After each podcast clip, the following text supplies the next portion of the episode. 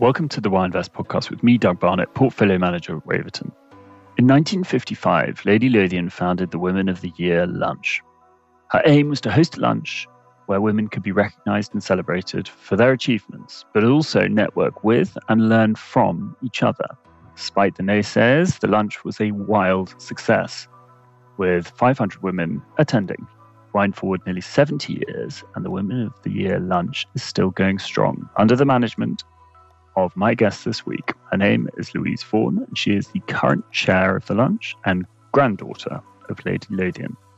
In this episode, we discuss her background, her career, and her vision for the Women of the Year lunch. We also discuss her past guests, including a very surprising story about Theresa May.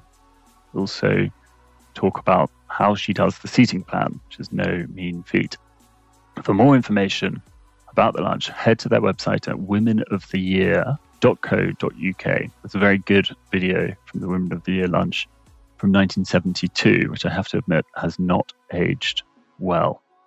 Louise is a legend. I hope you enjoy this one. This is the Why Invest podcast. Louise Vaughan, welcome to the podcast. Louise, let's start with your background. Where did you grow up and how did you start your career? So, I've had a bit of a sort of mixed match career.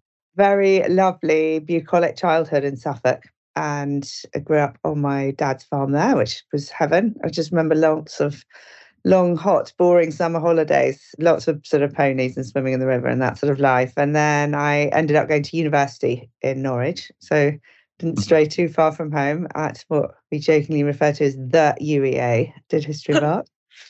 And then found myself unexpectedly, I, I ended up working in the city for five years doing private client fund management, which I was absolutely terrible at for a variety of different reasons, but uh, it was really not my bag. And then from there, I went to help a friend out who was working with the West Indies cricket team. So right. what was supposed to be a week turned into this amazing six month adventure, traveling all across the Caribbean, having never been to a cricket match in my life, falling madly in love with cricket, especially test match cricket, and having to liaise with all the different islands and deal with the political infighting that still seems to be going on out there. So I'm a, a massive cricket fan, and definitely my heart lies mm-hmm. with the Windies after mm-hmm. that. But it was when they were sort of really not in their heyday, and they've been clobbered by England, and it was a it was a terrible time to be a white English girl working for the Windies. But I made some really good mates and lived in Trinidad and Barbados and all, and all over the place. So it was really good fun, but exhausting. And then, um, what brought you back home? Well, it's this sort of, I think I was completely broken by the whole experience because it was unbelievably hard work. So I came back and I hooked up with a friend of mine who I'd been at uni with, and he'd been an estate agent for Yonks. And he said, Why don't we set up a relocation business? So the plan was to use my contacts from the city and the world of sport, the weird and wonderful world of sports marketing. And he would use his sort of estate agency contacts the best piece of advice we were given was to be flexible. And we realized we were terrible at relocation because we were absolutely useless at the nitty gritty and the finer details. So we pivoted and became buying agents. And are we were actually quite good at that because I think we're both friendly people and we really got to know our clients well. So we built up a nice solid reputation doing that. So we now buy and sell for high net worth and ultra high net worth individuals, mainly based in London. And we've been going for nearly 20 years. And so, Louise, that's your, your day job, but we're here really to talk about the Women of the Year lunch. I wonder if we can start by introducing it and maybe doing the sort of potted history of the Women of the Year. So, the Women of the Year lunch takes place every year in October, and it's a lunch celebration of all the great and brilliant women in the UK and you get women from all walks of life. So you might be sitting next to an astronaut, or you might be sitting next to a shepherdess or a policewoman. And we really, really try and make sure that every single industry and sector that you can think of is covered. And our main emphasis, as there are so many other awards that go on, is that we really try and celebrate extraordinary, ordinary women who you would never hear of normally. And, and we get to shine a light on them and we've got the lunch this year and it's our 69th mm-hmm. so we're nearly 70 years strong so we like to say that we're the oldest networking event in the world because really that's the key for our lunch is that you have this incredible mix of women all in the room together and lifelong friendships are formed and you don't know who you're going to sit next to and it's very good in that we try and keep it free. So there's no economic barrier to entry. So we really mm. can invite people from all walks of life. We have a little sinking fund so that we can help people with travel expenses so for example last year it was brilliant we got the british women's curling team and they flew down from Aberdeen, and they wouldn't have come if they'd had to pay, but they were so cool and they came with their gold medals.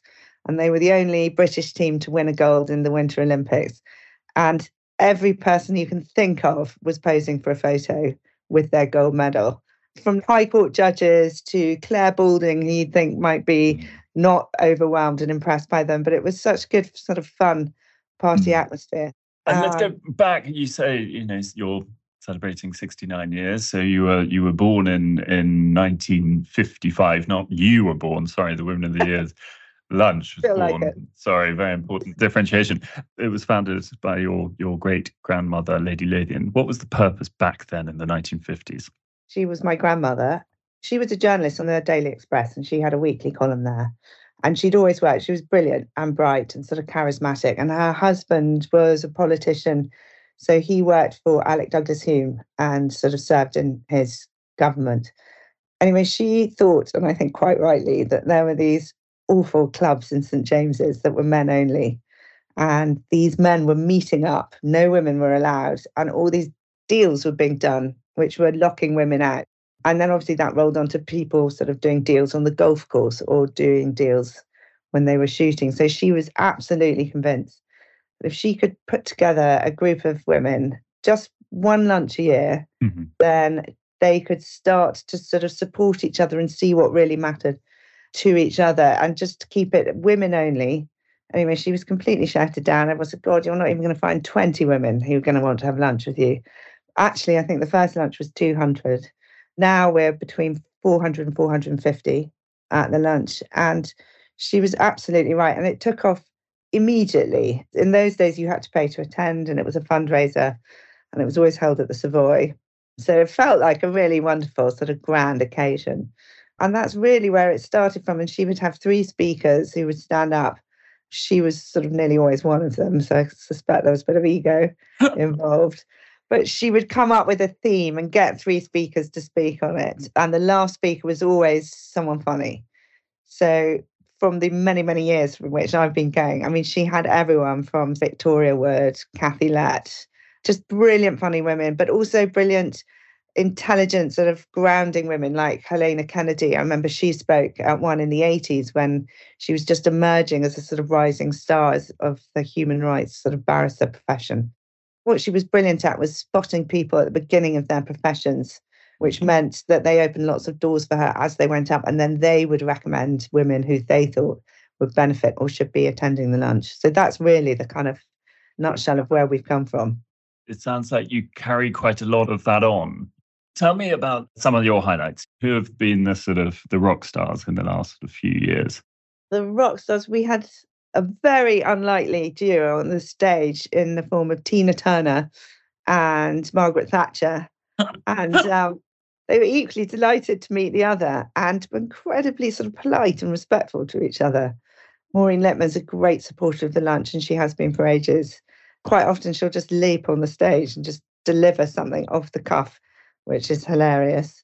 We've had Theresa May, obviously. So she came to the lunch. She'd accepted because she was Home Minister and then mm-hmm. became Prime Minister. So we're expecting her to bail. And we'd asked her to present an award to the women who were the mothers of the Hillsborough tragedy. Mm-hmm. And unbeknownst to nearly everybody in the room, she'd been absolutely key in getting that verdict overturned to manslaughter. So wow. she said, I definitely want to come to the lunch. I can't sit through the whole thing.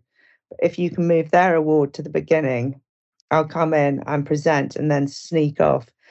Anyway, she appeared on the stage, and these incredible ladies from Liverpool all burst into tears when they saw her and were hugging her, which floored all the other people in the room who were probably a lot more left wing than she was used to in an audience. Anyway, it transpired that she had been really instrumental in getting this this overturned. And also, she'd been up to visit them once a month regularly with presents for their family and just said, You keep pushing and I will push from behind. But if I lead from the front, this is never going to work. So that was rather sort of inspiring in that mm. you just never know what goes on. And actually, if she managed to capture the spirit of goodwill in that room, it'd be like lightning in a bottle. And uh, I think she may have had a fairly easy ride in her premiership. But we, I think all of us saw a different side to her. And it was, it was an amazing moment in, in our history. Amazing. And I suppose, I mean, because it's been going for such a long time and yeah. because, you know, the challenges facing women today are somewhat different to the challenges facing women in the 1950s. I wonder how you've adapted and how have you moved with the times? Or has there been a kind of consistent sort of thread throughout your sort of near 70 years in operating? Well, we've always tried. Again, not you personally, sorry. Yeah, my. getting older and older. I'm painting you out to be a um, sort of 90 year old, sorry.